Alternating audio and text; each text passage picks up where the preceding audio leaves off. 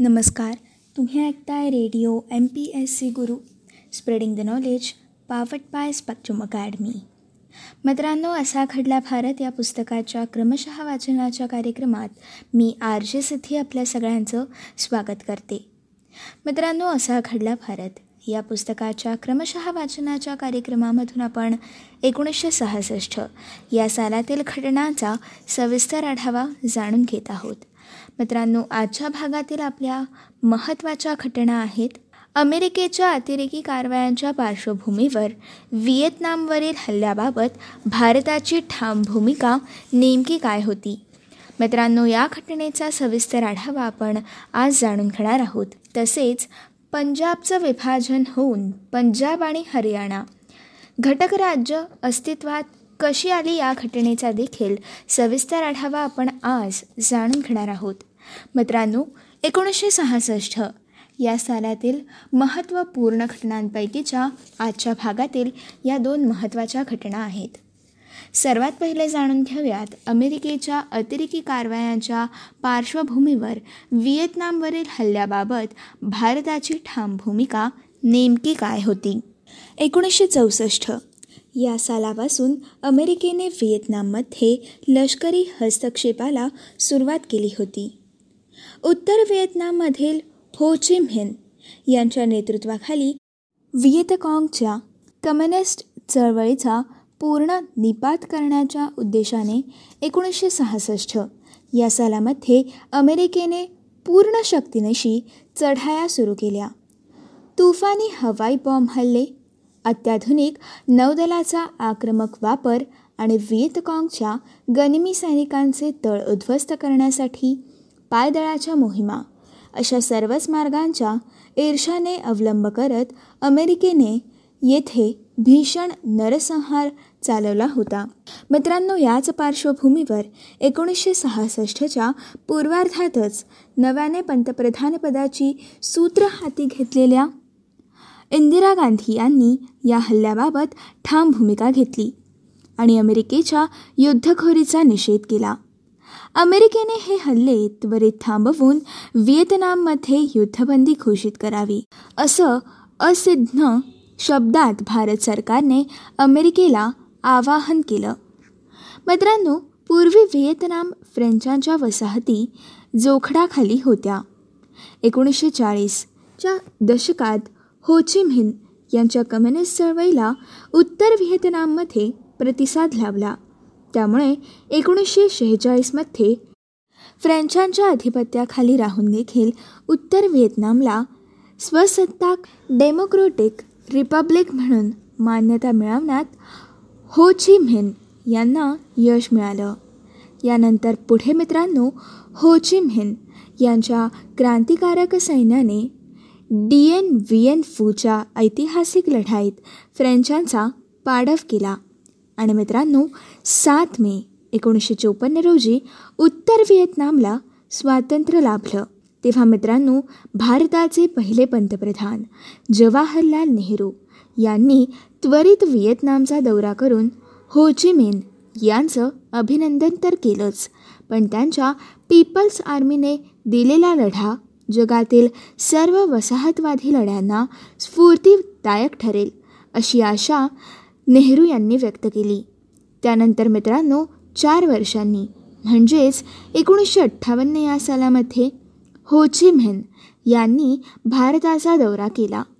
मित्रांनो हा भारताचा दौरा करून भारताशी मैत्री संबंध दृढ केले. या दरम्यान मित्रांनो उत्तर व्हिएतनामच्या सहाय्याने दक्षिण व्हिएतनाममध्ये देखील कम्युनिस्ट चळवळ वाढीस लागल्यावर अमेरिकेने तिथे आपला हस्तक्षेप सुरू केला.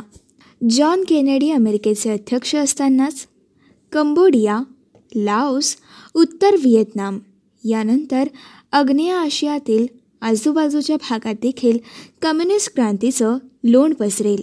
या भीतीने अमेरिकेने पावलं टाकायला सुरुवात केली.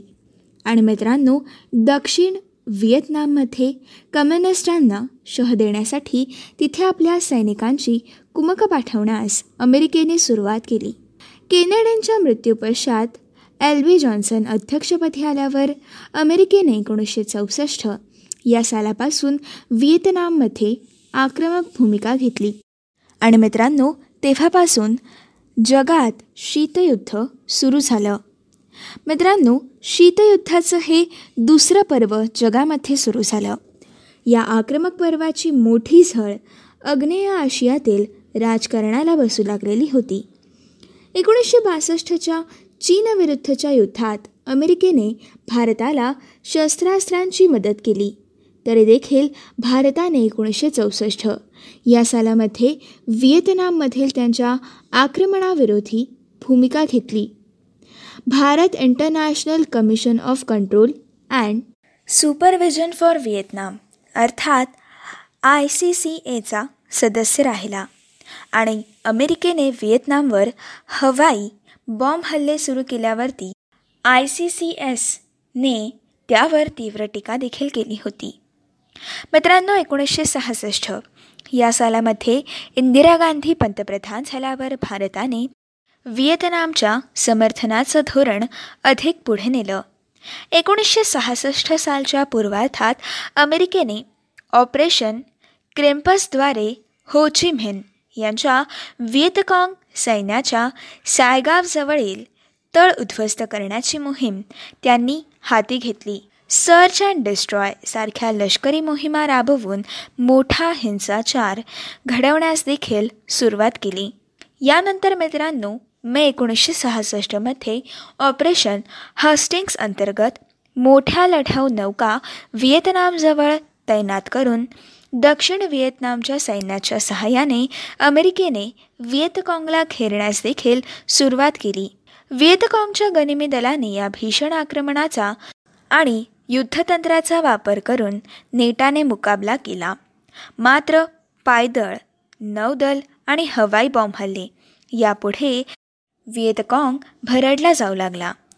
मित्रांनो भारताने या सर्व गोष्टींची दखल घेऊन ठाम भूमिका तर घेतलीच होती परंतु भारतातील लोकांनी देखील अमेरिकेचा निदर्शनांद्वारे जाहीर निषेध केला. एकोणीसशे सदुसष्ट.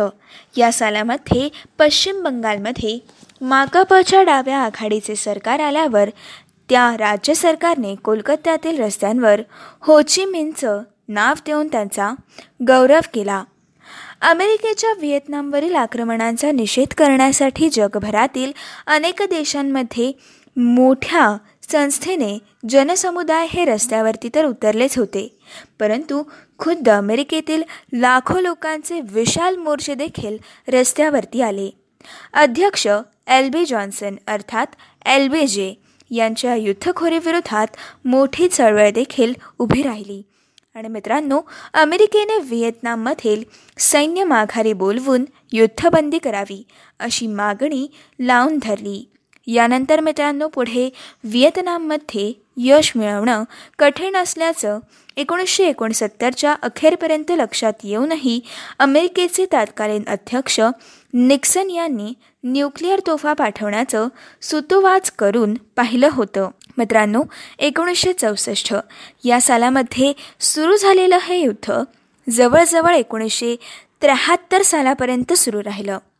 मित्रांनो या युद्धामुळे झालेल्या नुकसानाचे जे अंदाज केले गेले त्यानुसार सुमारे दोन दशलक्ष सामान्य जनता ही यामध्ये मृत्युमुखी पडली. आणि मित्रांनो साठ हजारांच्याहून अधिक सैनिक यामध्ये कामी आले. मित्रांनो अमेरिकेने या लहानशा देशावर एकूण सुमारे सात दशलक्ष टन भरतील इतक्या बॉम्बचा वर्षाव केला. तरीही नाममात्र आयुधानेशी लढणाऱ्या व्हिएतनामने पीपल्स आर्मीच्या अदम्य इच्छाशक्तीपुढे साम्राज्यवादी अमेरिकेचा टिकाव हा व्हिएतनाममध्ये लागू शकला नाही. राजकीय समीकरणांचा विचार करत व्हिएतनामबाबत भारत सरकारने सकारात्मक भूमिका घेतल्याने भारताचे रशियासोबतचे संबंध हे आणखीनच दृढ झाले. मित्रांनो ही होती अमेरिकेच्या अतिरेकी कारवायांच्या पार्श्वभूमीवर व्हिएतनामवरील हल्ल्याबाबत भारताच्या ठाम भूमिकेबद्दलची सविस्तर माहिती. आता आपण पंजाबचं विभाजन होऊन पंजाब आणि हरियाणा घटक राज्य कशाप्रकारे अस्तित्वात आली या घटनेचा सविस्तर आढावा आता आपण जाणून घेऊयात. मित्रांनो एकोणीसशे अठ्ठेचाळीस या सालापासून पंजाबी सुभा प्रांतासाठी सुरू असलेल्या आणि एकोणीसशे छप्पन्नपासून तीव्रतम होत गेलेल्या आंदोलनानंतर एकोणीसशे सहासष्ट या सालामध्ये पंजाब पुनर्रचना कायदा मंजूर होऊन एक नोव्हेंबर एकोणीसशे सहासष्ट रोजी पंजाब प्रांताचं विभाजन झालं आणि शीख बहुल पंजाब राज्य आणि हिंदू पंजाबी बहुल हरियाणा अशी स्वतंत्र घटक राज्य अस्तित्वात आली. मित्रांनो पंजाबमधील पहाडी भाषक बहुल भाग केंद्र सरकारच्या अखात्यारीतील हिमाचल प्रदेशाला जोडून त्याला केंद्रशासित प्रदेशाचा दर्जा देण्यात आला.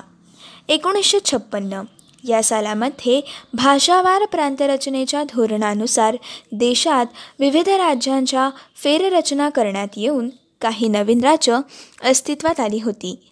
परंतु पंजाबमधील अकाली दलाच्या स्वतंत्र पंजाबी सुभ्याच्या एकोणीसशे सत्तेचाळीस या सालापासून सुरू असलेल्या मागणीला केवळ भाषिकच नव्हे तर धार्मिक पदर देखील असल्यामुळे ती नाकारण्यात येऊन एकोणीसशे छप्पन्न या सालामध्ये पंजाबला पंजाबी आणि हिंदी असा द्वैभाषिक राज्याचा दर्जा देण्यात आलेला होता. या विरोधात अकाली दलाने छेडलेल्या आंदोलनामुळे पंजाबमध्ये तणाव निर्माण झाला होता. अखेरीस मित्रांनो एकोणीसशे पासष्टच्या भारत पाकिस्तान युद्धानंतर स्वतंत्र पंजाब राज्याच्या मागणीची दखल घेण्यात येऊन पंजाबचं विभाजन करण्यात आलं. मित्रांनो जाणून घेऊयात भाषिक पंजाब राज्याची निर्मिती नेमकी कशा प्रकारे झाली? एकोणीसशे सत्तेचाळीस या सालामध्ये भारत पाकिस्तान फाळणी झाली. तेव्हा मित्रांनो या फाळणीची सर्वाधिक झळ ही शीख समुदायाला बसली. त्यामुळे अकाली दलाच्या नेत्यांना शीख समुदायाच्या प्रभावी राजकीय अस्तित्वाची गरज जाणवू लागली. त्यात एकोणीसशे अठ्ठेचाळीस या सालामध्ये संस्थानांचं विविध प्रांतात पुनर्गठन करताना फाळणीनंतर भारताच्या वाट्याला आलेल्या पूर्व पंजाबचा भाग आणि पतियाळा संस्थांचा भाग एकत्रित करण्यात येऊन पतियाळा आणि पूर्व पंजाब संघराज्य अर्थात Patiala and East Punjab states union अर्थात P E P S U या प्रांताची एक जुलै एकोणीसशे अठ्ठेचाळीस रोजी निर्मिती करण्यात आली. त्यात शीख पंजाबी हिंदी आणि पहाडी भाषकांनी व्याप्त अशा सर्वच भागांचा समावेश यामध्ये होता. आणि मित्रांनो या पार्श्वभूमीवर अकाली दलाचे नेते मास्टर तारासिंग यांनी शीख बहुल भाग एकत्रित करून स्वतंत्र पंजाबी मुभा प्रांताची निर्मिती करावी अशी मागणी करून त्यासाठी त्यांनी आंदोलन छेडलं. मित्रांनो एकोणीसशे अठ्ठेचाळीस ते एकोणीसशे बावन्न या काळात बंदी मोडून अनेक सार्वजनिक सभा देखील घेतल्या गेल्या. मित्रांनो त्यांच्या प्रक्षोभक वक्तव्यांमुळे अनेक वेळा त्यांना अटक देखील झाली. त्यांच्यासह त्यांचे शेकडो समर्थक तुरुंगात गेले. मित्रांनो या आंदोलनामुळे पंजाब भागातील वातावरण तापलं. परंतु पंजाबी सुभ्यांची मागणी मात्र स्वीकारली गेली जात नव्हती. पंजाबमध्ये अकाली दलाचं अस्तित्व असलं तरी देखील या पक्षाला राजकीय पातळीवरती विशेष पकड ही प्राप्त झाली नव्हती. त्यामुळे मित्रांनो एकोणीसशे बावन्न या सालामध्ये राज्याच्या निवडणुकीत काँग्रेसला बहुमत मिळालं. या निकालामुळे अकाली दलाच्या मागणीला फार महत्त्व देखील मिळालं नाही. आणि पंजाबचे मुख्यमंत्री प्रताप सिंग कैरो यांनी अकाली दलाचं आंदोलन मोडून काढण्याचा पवित्रा हाती घेतला. एकोणीसशे त्रेपन्न या सालामध्ये जेव्हा भाषावार प्रांत पुनर्रचना आयोगाची स्थापना झाली. तेव्हा देखील तारसिंग आणि इतर शीख नेत्यांनी शीख आणि पंजाबी दोघांची बोली पंजाबी असली तरी शीख गुरुवाणी लिपीत लिहितात आणि पंजाबी देवनागरी लिपीत लिहितात. असा फरक दर्शवून त्या आडून शीख धर्मियांसाठी वेगळ्या पंजाबी सुभ्याची मागणी केली. परंतु आयोगाने त्यात तथ्य नसल्याचा निर्वाळा दिला. पुढे एकोणीसशे छप्पन्न या सालामध्ये भाषावार प्रांतरचना कायदा होऊन आयोगाच्या शिफारसीनुसार पंजाब या द्वैभाषिक राज्याची निर्मिती करण्यात आली. पंजाबी आणि हिंदी या दोन्ही अधिकृत राजभाषा म्हणून घोषित करण्यात आल्या. मात्र या निर्णयामुळे पंजाबी भाषक आणि हिंदी भाषक या दोन्ही घटकांमध्ये नाराजीची भावना निर्माण झाली. मित्रांनो ही होती द्वैभाषिक पंजाबी राज्यनिर्मितीची माहिती. यानंतर मित्रांनो एकोणीसशे साठ या सालामध्ये मास्टर तारासिंग यांच्या नेतृत्वाखाली पंजाबी सुभ्याच्या मागणीने पुन्हा जोर धरला. यावेळी अकाली दलाचे दुसरे नेते संत फतेह सिंग यांनी देखील आमरण उपोषण सुरू केलं. या उपोषणामुळे संत फतेह सिंग यांची लोकप्रियता वाढली. उपोषण तंत्र यशस्वी होतं हे पाहून तारासिंग यांनी देखील आमरण उपोषण केलं. मित्रांनो त्यांचं आमरण उपोषण हे अठ्ठेचाळीस दिवस चाललं. ऑगस्ट एकोणीसशे पासष्टमध्ये संत फतेह सिंग यांनी पुन्हा पंजाबी सुभ्यासाठी आमरण उपोषण सुरू केलं. दरम्यान हिंदी भाषकांच्या स्वतंत्र हरियाणा राज्याच्या निर्मितीच्या मागणीने देखील जोर धरला. त्यामुळे राज्यातील पेज हा आणखीन वाढला. अखेर एकोणीसशे पासष्ट. या सालामध्ये या समस्येच्या निराकरणासाठी सरदार हुकुमसिंग यांच्या नेतृत्वाखाली संसदीय समिती नियुक्त करण्यात आली.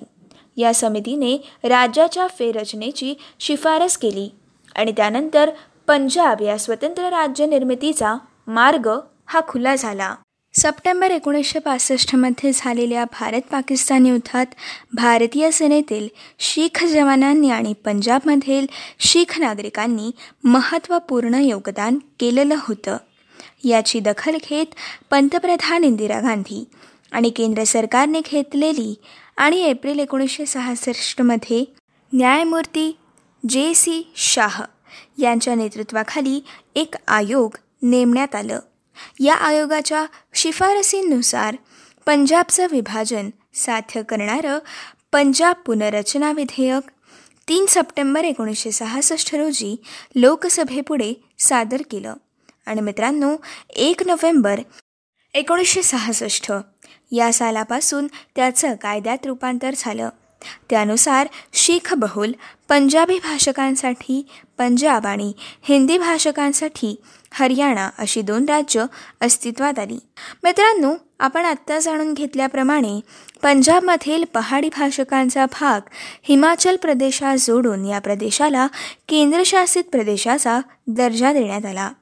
पुढे एकोणीसशे एकाहत्तरमध्ये हिमाचल प्रदेश घटकराज्य अस्तित्वात आलं. एकोणीसशे सत्तेचाळीस या सालामध्ये अखंड पंजाबची फाळणी झाल्यानंतर पंजाबची पूर्वाश्रमेची राजधानी लाहोर तसेच पश्चिम बंगालसह पाकिस्तानमध्ये समाविष्ट झालेलं होतं. त्यात मोठ्या संख्येने स्थलांतरित पूर्व पंजाबमध्ये आले होते. हे सर्व लक्षात घेऊन पंजाबसाठी नवीन राजधान्याची तजवीज करण्यासाठी चंदीगड या पूर्णत नवीन शहराची निर्मिती करण्याची योजना आखली गेली होती.